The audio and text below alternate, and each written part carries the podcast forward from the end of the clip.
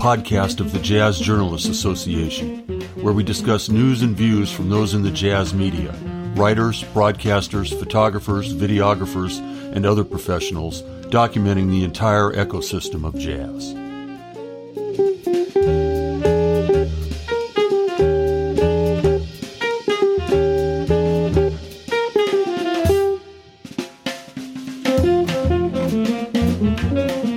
Welcome to The Buzz, the official podcast of the Jazz Journalist Association.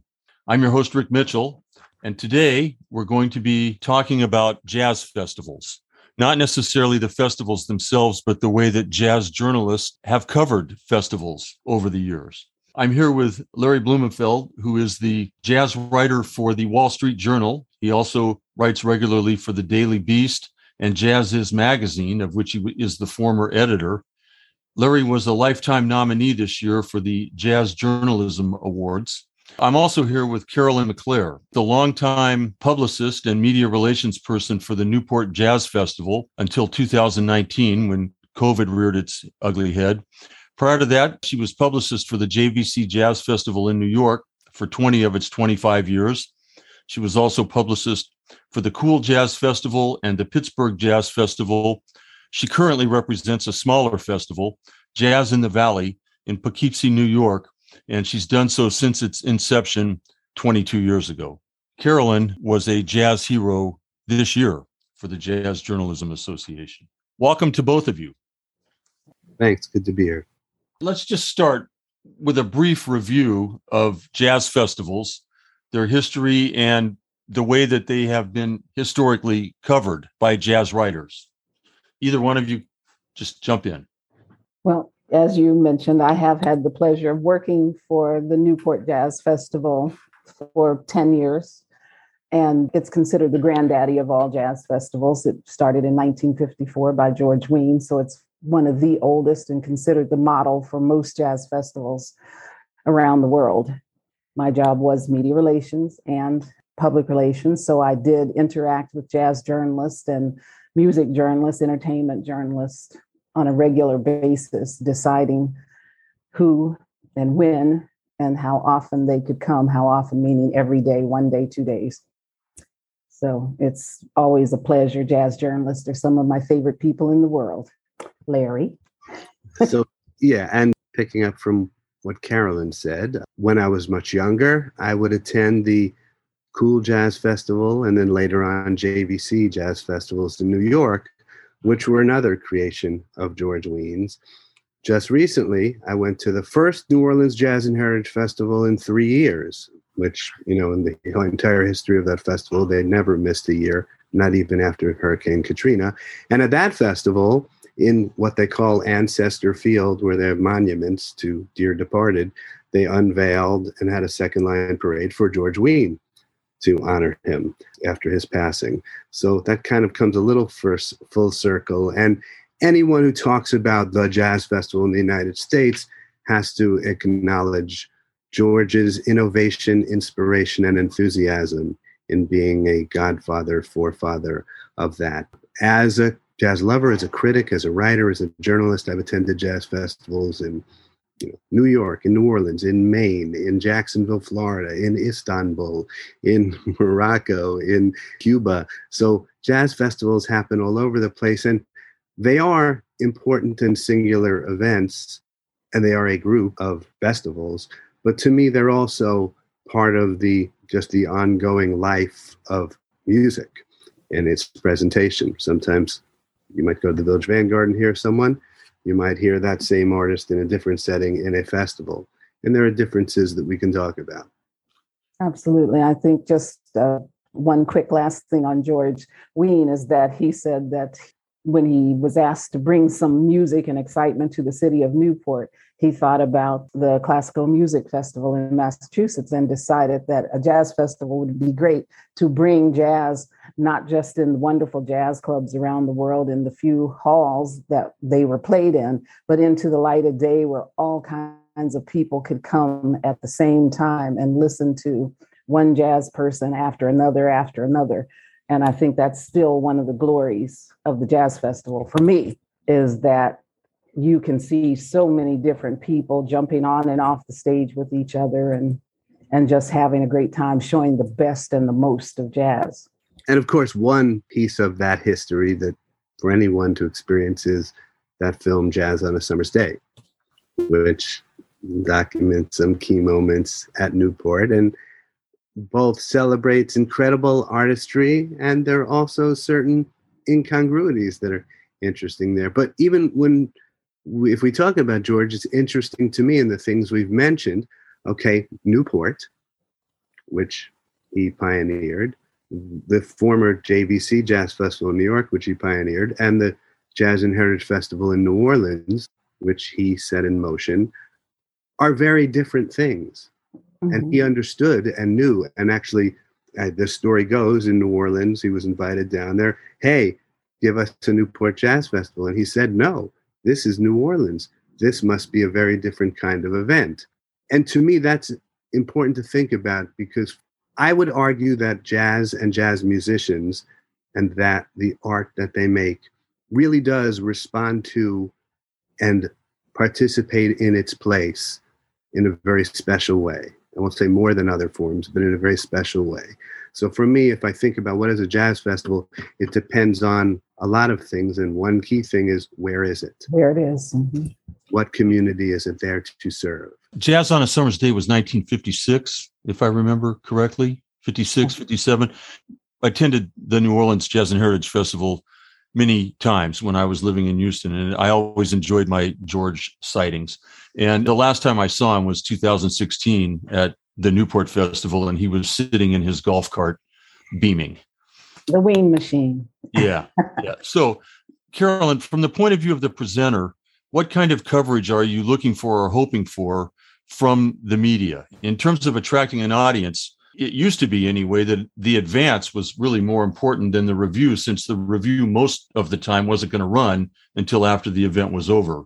Is that your experience? it still is to me the advance the preview is is important the reviews are important as well because they help fund and formulate other festivals in years to come but the previews that are the ones that draw people there that somebody says oh i see this this and this that's going to be there and they will come. They go out and buy their tickets. We've recorded many times with jvc and newport and jazz in the valley and other festivals that i've worked. You can tell when an ad has run. You can tell when a, a, feature story has run. You can tell when somebody's been on radio talking about the festivals because even if it's only 10 or 12 tickets you can tell that they just heard something. How do you decide who gets a press pass it varies as to where that festival is if it's an outdoor festival and there's plenty of space a lot more people get press passes because there's more room and you're not taking seats that a jazz fan might have bought by giving them to you know, 600 media people. I don't, I don't think I've ever given 600 tickets away, but I have given 200 tickets to media. And I probably am considered a lot more loose with tickets than some because if I have the seats, I do believe that critics and jazz writers ought to be able to see those concerts, especially those that are working freelance that aren't having full time jobs writing for somebody. And because you never know how they're going to use that information. Down i've had people they've come to newport with a very small assignment or no assignment but maybe 2 months later they get an assignment on an artist and they talk about that festival appearance and they talk about what that person did the audience that was there how the audience reacted to that person so i find that very beneficial because i expect that every festival that I work is going to go on year after year after year. So those pieces, whether they come later or the day after or the week after the festival, it's still important. The last time I reviewed the New Orleans Jazz and Heritage Festival, they didn't assign a photographer. They told me to just take the pictures with your cell phone. And I don't think cell phone quality is anywhere near equal to a good camera and a good photographer particularly for in print, but the photos I took ran online only. And I have to say they looked okay. Do you get less requests from photographers now than you used to?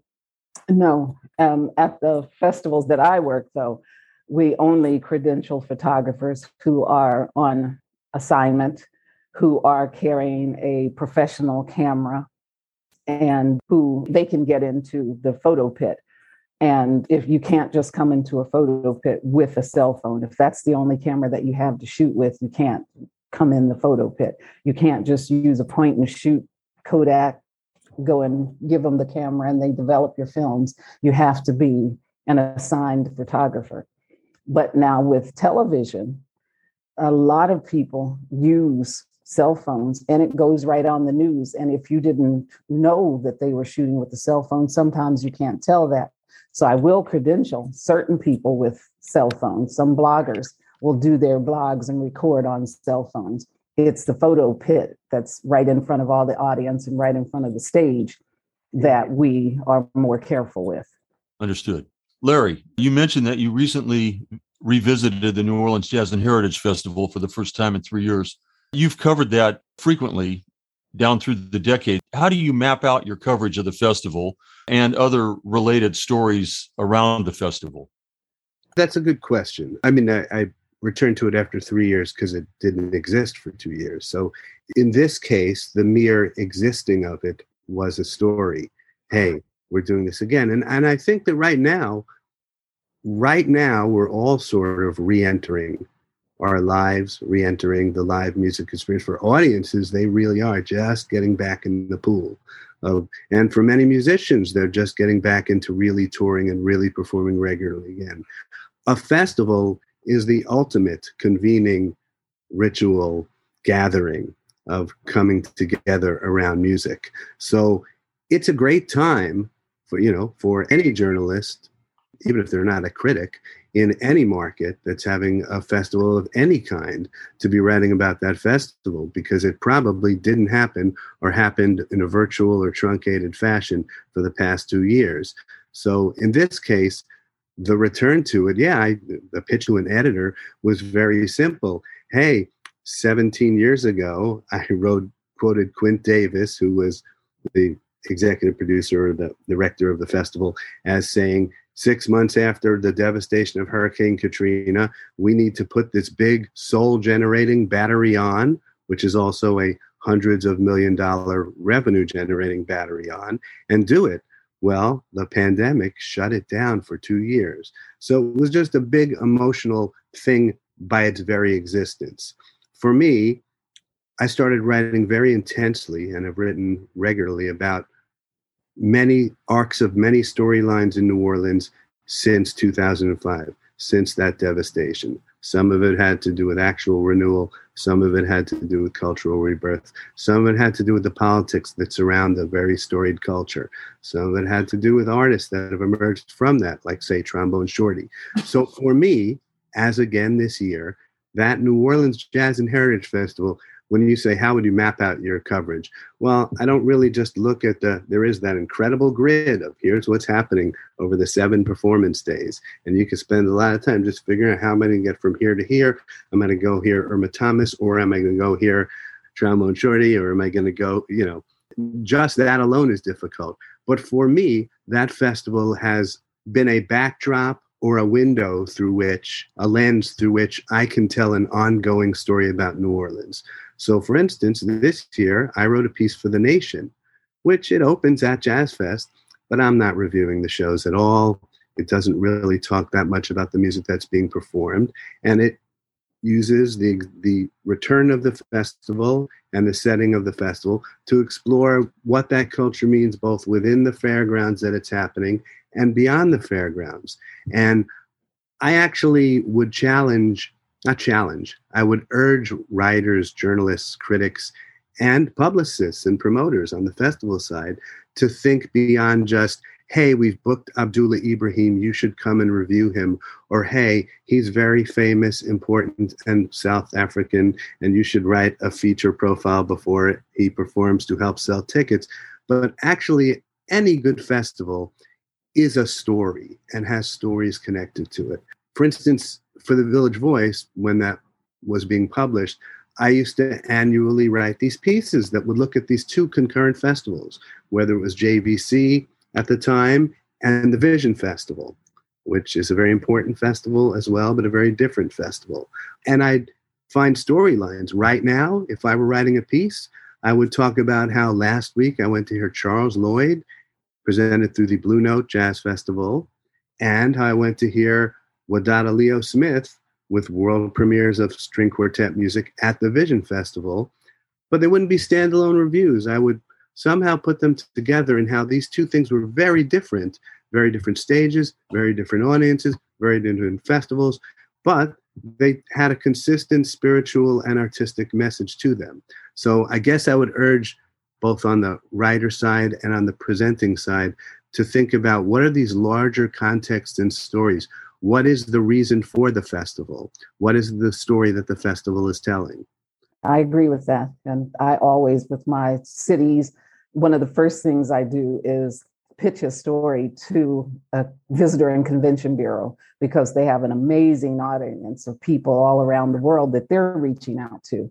So I work with them to do a story, but I always tell the story of the city, the tell stories of the founders, stories of people around it.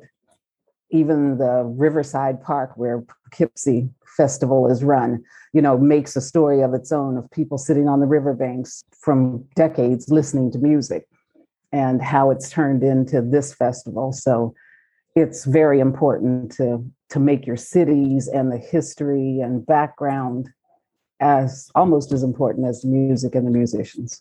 I have a, a question, if I could, for Car- Carolyn. You, in your role in Newport, you work with both the Folk Festival, which is another storied festival, and the Jazz Festival. I did, yes. Is your experience in working with the press and with the kind of coverage you get very different for those two festivals? Yes. When I did it, the um, Folk Festival, I always pitched to general newspapers, mainstream newspapers. There were many more bloggers that were writers at the folk festival than at the jazz festival. It's increased with jazz now, but we had major jazz magazines, we had dailies and papers and radio stations all around the world that would cover Newport Jazz. Folk Festival, when I first started doing it, there were small blogs and podcasts and things that you know I never heard of. But what I did with a couple of people, it's like, well, show me what you do. They had nothing to show. A couple of folks, I took a chance on them, and now they're very large mainstream writers. Mm-hmm. And they, you know, they took a chance, spent their money, and they came there, stayed because it's very expensive to stay, but they got the tickets and they really, really worked hard to do it. So, jazz writers, they're just two different families, but some writers write for both. There are some writers that come to both festivals and do different kinds of stories for the same publication. But Larry, I have a question. You've done it, I think. Haven't you written about the folk festival? Me? No. No? Okay. I know my friend Geoffrey Himes does that. Yeah, Geoffrey does it absolutely pretty regularly. Wonderful. Um, Larry, I have a question for you though. You you write for a daily paper. You write. You've written for online, you've written for magazines. I may be incorrect in this, but I think of the Wall Street Journal as fairly buttoned up. When you're writing for Daily Beast or Jazziz magazine, do you have the same writer voice or can you shoot more from the hip in those circumstances? Do you read the jazz and cultural coverage in the Wall Street Journal often? I read you when I can.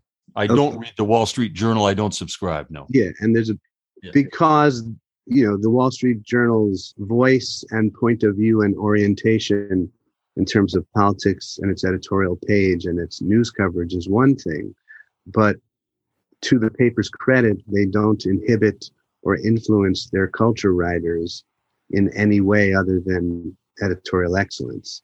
So, that said, as a writer, you know, any of us who write, any of us who've edited, any of us involved in, you know, Carolyn, you know this, anyone involved in the media knows all these things are very different animals, different vehicles in terms of what you can and can't do, how much mm-hmm. space you can get, what the audience should know or wants. So for me, there are very big differences between writing for a daily newspaper about a festival, writing for a specialized music magazine like a jazz magazine, or writing for a Daily Beast or The Nation or Salon, which I've written about. So And frankly, I've covered jazz festivals in Cuba for the Wall Street Journal, where I dug into politics that were very much at odds with what would happen on the editorial page of that uh-huh. newspaper. So I've written about the Vision Festival, which is about as avant garde and corporate free as it gets for the Wall Street Journal. When you ask about voice,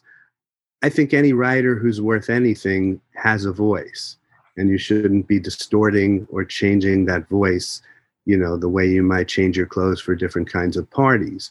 What you do want to do as a writer, and I don't, I won't write in a jargony prose because I'm writing for a popular magazine and in an erudite prose because I'm writing for the Wall Street Journal.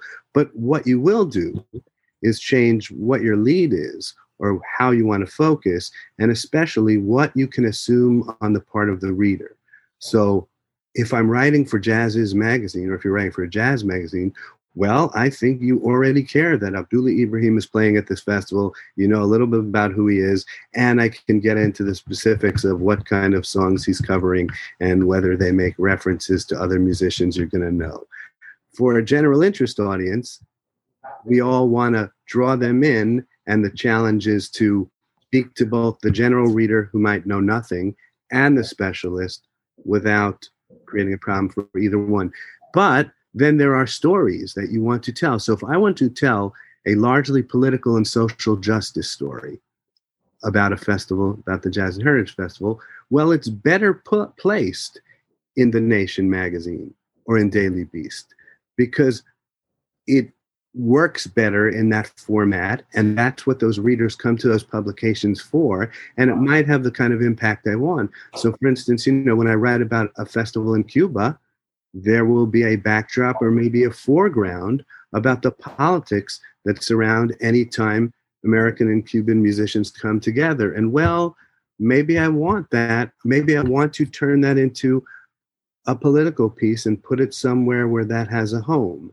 When the Jazz and Heritage Festival in New Orleans celebrated its 50th anniversary, well, I thought that was a big deal and it should be in a daily newspaper and that was important to Mark. So those kinds of decisions. But in terms of the tone and the voice, no, you you know you should be who you are. Same as I would expect a musician might have a different band and a different presentation in a jazz club or at a festival, but they will have the same musical voice. One more question.